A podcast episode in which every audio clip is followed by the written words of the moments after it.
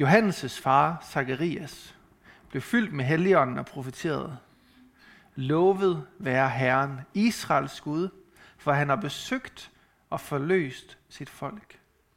Han har oprejst os frelsens horn i sin tjener, Davids hus, sådan som han fra gammel tid har forkyndt ved sin hellige profeters mund. At frelse os fra vores fjender og fra alle dem, som hader os. At vise barmhjertighed mod vores fædre og huske på sin hellige pagt, den ed, han tilsvor vor fader Abraham. At fri os fra vores fjenders hånd og at give os at tjene ham uden frygt, i fromhed og retfærdighed for hans åsyn alle vores dage. Og du, mit barn, skal kaldes den højestes profet. Du skal gå foran Herren og bane hans veje og lære hans folk at kende frelsen i deres synders forladelse. Takket være vor Gud, Guds inderlige barmhjertighed, hvormed solopgangen fra det høje vil besøge os for at lyse på dem, der sidder i mørket, i dødens skygge, og lede vores fødder ind på fredens vej. Drengen voksede op og blev stærk i ånden, og han var i ørkenen til den dag, han skulle træde frem for Israel. Det er godt nok et fantastisk, dramatisk, egentlig er det et digt, som han profeterer. Det fungerer nok bedre på digt på, uh, på, uh, på græsk, men det er et digt, som Zacharias profeterer her. Zacharias, som, som ligesom Abraham, får lov til at blive far i en meget, meget sen alder. Far til, uh, til Jesu fætter, uh, Johannes Døber, eller jeg ved ikke, det med fætter, eller mor der er fætter, det er sådan lidt, øh, familieforholdene der er lidt svære helt at finde ud af. Men han blev far til Johannes Døber. Og Zacharias var den her mand, som havde hengivet hele sit liv til at tjene Gud. Han var først og fremmest præst ude i hans egen lille, sikkert bjerglandsby eller andet sted. Og så var alle de her præster, de var på rotation i templet, så han kom også ind til templet. Og vi læser om, at han får lov til at gå ind til det allerhelligste. Og der mister han øh, der sin stemme, så er han nødt til Gud at lave fakta og sige, Gud han har fortalt mig alt muligt, og så bliver han far. Der sker alle mulige vilde ting. Men Zacharias er også en mand, der virker til at have tænkt rigtig meget over rigtig mange ting, når vi læser det her fantastiske digt. For hvad er det, der ligger bag det her? Hvad er det, hvad er det der gør, at den her profeti, at det lige præcis er det, der er Zacharias' respons på at blive fyldt af Helligånden. Han bliver fyldt af Helligånden, og så noget i hans hjerte giver en klar respons på den Helligåndens fylde. Og det er det, der kommer ud her. Jeg tænker, at Zacharias nok først og fremmest var ret meget ligesom dig og mig. Altså, han var menneske. Kød og blod gik rundt. Lidt, lidt mere varmt sted, end det vi har her, vil jeg sige. Men ellers meget som dig og mig. Men han var heller ikke helt ligesom dig og mig. Han levede ikke i en verden, hvor der var fjernsyn, eller computer, eller tablets, eller smartphones. Der var ikke sådan et utal af podcasts. Det ved jeg ikke, hvor meget I hører. Jeg hører rigtig meget podcast. Og der var ikke engang særlig mange bøger at læse i. De havde ikke sådan en stor bibliotek, hvor du bare kunne gå ind og så låne, hvad nu du lige havde lyst til. Til gengæld, så var der sikkert en hel del god mængde af hårdt arbejde. Alting var hårdt arbejde. Skulle lave mad, hårdt arbejde. Øh, skulle du rydde op, det var sikkert også hårdt arbejde. Der var ikke støvsuger. Skulle du, alle de her ting her, det var bare hårdt arbejde. Og så er der masser af tid til at tænke og til at bede. Og hvad har Zacharias så tænkt over? Jeg tror, noget af det, der har fyldt meget, det har sikkert gjort sådan et samfund, det er, hvad, hvordan går det lige med afgrøderne? Jeg tænkte, vi er så heldige, vi behøver ikke at tænke så meget på mad. Vi går bare ned og køber noget mad. Ja. Det har været et liv, hvor der er bare ikke lige noget supermarked at gå ind i. Enten så har du afgrøder af mad, eller så sulter du og din familie og dine børn sulter. Tingene var hånd til mund. Og det tror jeg også noget, jeg tænkte på. Jeg tror, han tænkte meget på sine familier og venner, og dem, han boede i landsbyen med. Så helbredet sikkert også fyldt meget. Tænk sig at leve en tid, hvor vi, ikke havde, hvor vi ikke havde hospitaler. Når vi bliver syge, så kan vi godt tage hen til nogen, der er professionelle, og som kan hjælpe os og behandle os. Denne gang, hvis du bliver syg, så selv en lille skade kunne pludselig blive dødelig. Så det tror jeg også, det må have fyldt, det ville have fyldt meget, hvis det var mig. Men udover de her sådan lidt jordnære og praktiske ting, så synes jeg også, at vi ser, at Zacharias har været fuld af tanker om noget, der faktisk var større end bare den hverdag, han levede i. Han var været fyldt af noget, der er sådan eksistentielle tanker. Og jeg synes at se, at det ikke kun er gode tanker. Det er faktisk tanker om, at der var noget grundlæggende forvrænget og ødelagt ved den verden, som Zacharias var en del af. Der var noget, der var gået i stykker. Der var noget ondskabsfuldt på spil. For Zacharias gik rundt i et land, hvor der gik fremmede soldater rundt i blandt dem. Soldater, som uden videre faktisk skulle finde på at dræbe og udnytte hans venner og familie og folk, han kendte. Der var noget ondskabsfuldt lige midt i blandt dem hver eneste dag, som kun til nøds respekterede deres skikke, men som så ned på deres kultur, så ned på deres historie og så ned på deres religion. Romeriet, som var den her magt, som jeg, jeg tror, det har været større end hvad forståelse under helt rækker til, i hvert fald for mig. Hvad sådan en magt, hvad det vil sige, at sådan en magt gående rundt i blandt en. Men det må være noget, der virkelig må opleves som ondskabsfuldt, og som, som, som ødelæggende. Noget, der vil en død og ødelæggelse. Frem for liv og fred. Og det er den virkelighed, som Zacharias går rundt i, og midt i det, så bliver han fyldt med Helligånden. Efter at have grublet over alle de her ting og kæmpet med det her hele sit liv, de her dumme romer, den her ondskabsfuldhed, den her forfølgelse, efter at måtte betale skatter, selvom man måske havde en dårlig høst, og faktisk må se sig selv og sin familie sulte. Tænk, at du som far og som forsørger er nødt til at betale skatter, og så se din familie sulte. På grund af den her undertrykkende øh, magt. Og midt i det, så kommer det her møde med Guds søn, og det her fantastiske, dramatiske digt frem.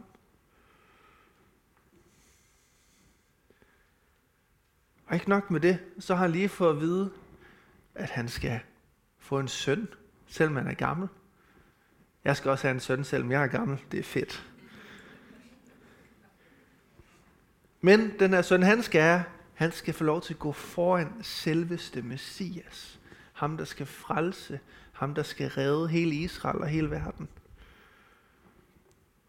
Og han starter sit digt med ordene, lovet være Herren, Israels Gud, som, for han har besøgt og forløst sit folk.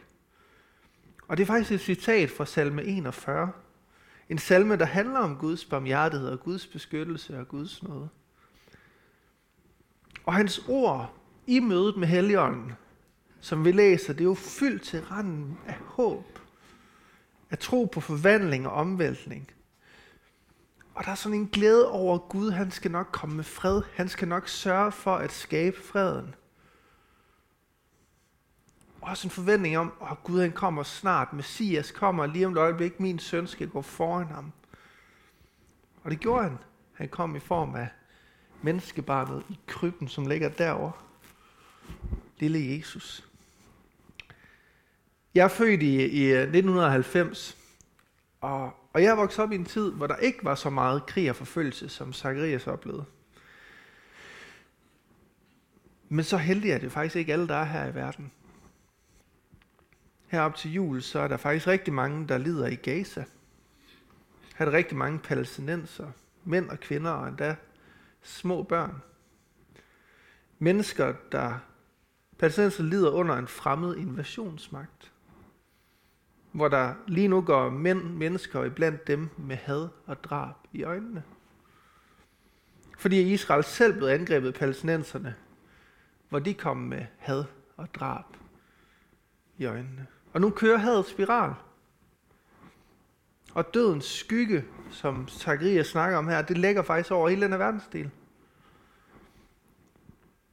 Jeg kommer også til at tænke på, at der ser rigtig mange familier i Rusland og i Ukraine, som lige nu skal fejre jul med savnet af en af deres kære.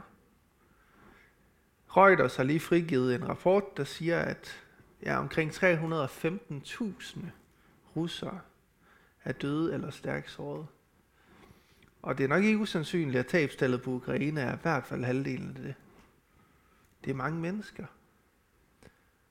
Og det tragiske er, at det går ondt lige nu og her, men det gør altså også, at hadet kommer til at vokse for næsten. For det jeg havde, er noget, der sikkert vil blive givet videre til næste generation. Også her får dødens skygge mere og mere magt. Og på samme måde så er der talløse andre steder i verden, hvor mennesker føler og oplever, at de er fanget i dødens skygge. Hvor had, forfølgelse og ufred bare regerer.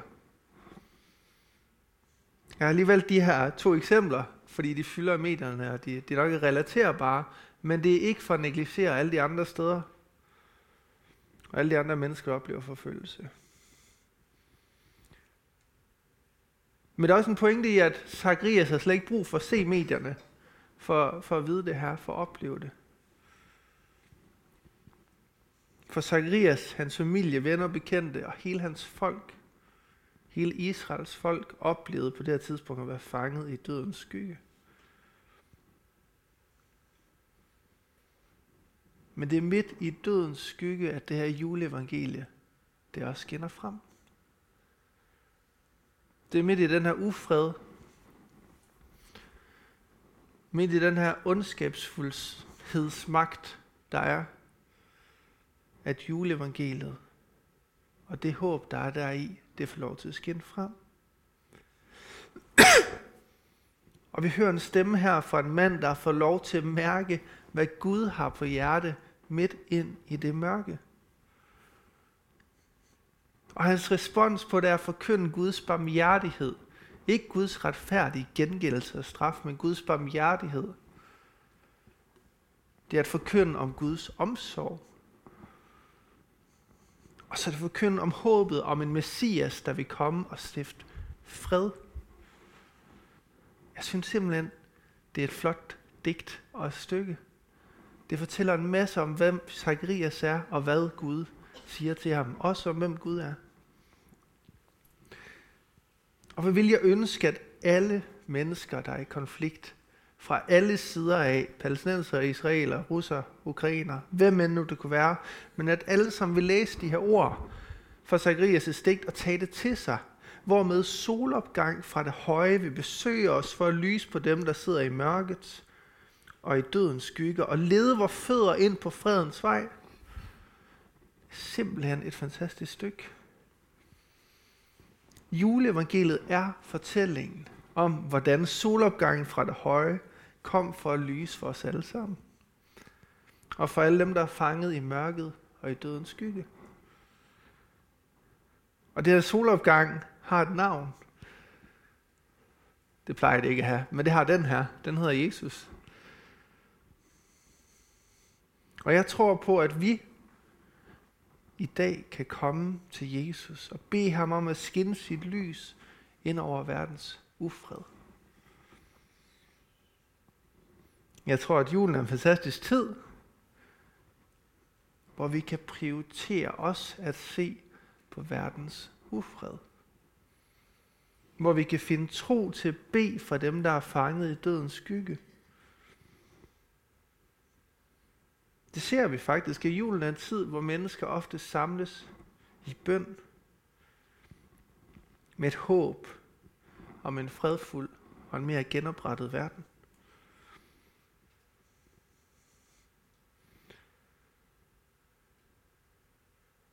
Julen er selvfølgelig en tid for julehygger og glemmer. Var det det, du sagde?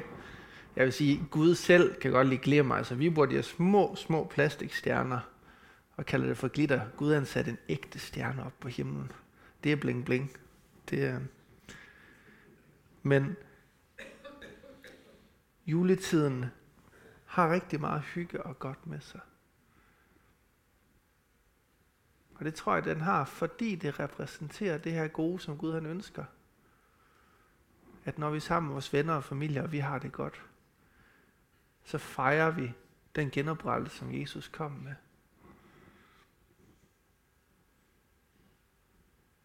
Men der er stadigvæk masser af mennesker, der har brug for forvandling. Der er masser af ting i verden, der stadigvæk er i stykker. Og her læser vi, at Jesus er fredstifteren. Han kan. Han er frelseren, som Zacharias profeterede om. Og på samme måde som Johannes Døber skulle gå foran Jesus og fortælle om hans komme, om hans nåde, om hans barmhjertighed, og han skulle døbe en masse folk, så er vi faktisk kaldet, ligesom Johannes Døber, men i stedet for at gå foran, så er vi kaldet til at gå efter Jesus. Men vores opgave er stadigvæk den samme. Vores opgave det er at dele håb. Et håb, der er større end den her dødens skygge, end de her ondskabsfulde magter. Et håb, der er større end Hamas, end Israel, end Putin, end hvem nu det kan være. Så mit håb, midt i alt vores gode julemad og hygge, som vi snart skal til at have, og den her fantastisk gode julemusik, og de gode stunder, som vi også kommer til at skulle have, så er mit håb, at vi midt i julehyggen, at vi også stadigvæk må turde se mod dem, der er fanget i dødens skygge. At vi må bruge tid på at bede for mennesker i den her tid. At vi må bede for fred i Israel og Palæstina. At vi må bede for, at Putin han bare må møde Gud. Og at han må, at han må møde den Gud, som Zacharias fortæller om. Men jeg tror også, det er en tid, hvor vi kan tænke på, at der er faktisk nogen, der lever i dødens skygge, lige med det blandt os. Nogen, der oplever at være fanget. Det kan være nogen, der bare har i halsnæst. Vi kender måske nogen, der er fanget i skilsmisser, eller fanget i resultatet og konsekvenserne af skilsmisser. Det kan være uvenskab. Gode venner, der er blevet dårlige venner, og nu gør det ondt. Det kan være, at vi kender folk, der er fanget i stoffer eller i misbrug. Det kan være, at vi kender mennesker, der kæmper med at lægge et gammelt liv bag sig, som de ønsker at bevæge sig videre fra. Men mit håb, det er, at vi tager det her med ind i julen. At vores bønder og tanker ikke kun må række til toppen af juletræet, men også hele vejen ud i mørket udenfor. For Jesus kom for at være et lys i det mørke. Og det her lys er faktisk et privilegie, vi kan få lov til at bære videre. Jeg har lyst til at læse et par vers fra salme 41, som, uh, som er Zacharias' inspiration til hans digt, uh, før jeg afslutter. Lykkelig er den, der har omsorg for den svage. På ulykkens dag redder Herren ham. Herren beskytter ham og giver ham liv. Han prises lykkelig i landet, giv ham ikke i fjenders vold. Lykkelig er den, der omsorg for den svage. Må det være et håb, vi tager med ind i den her jul i år. Lad os bede sammen.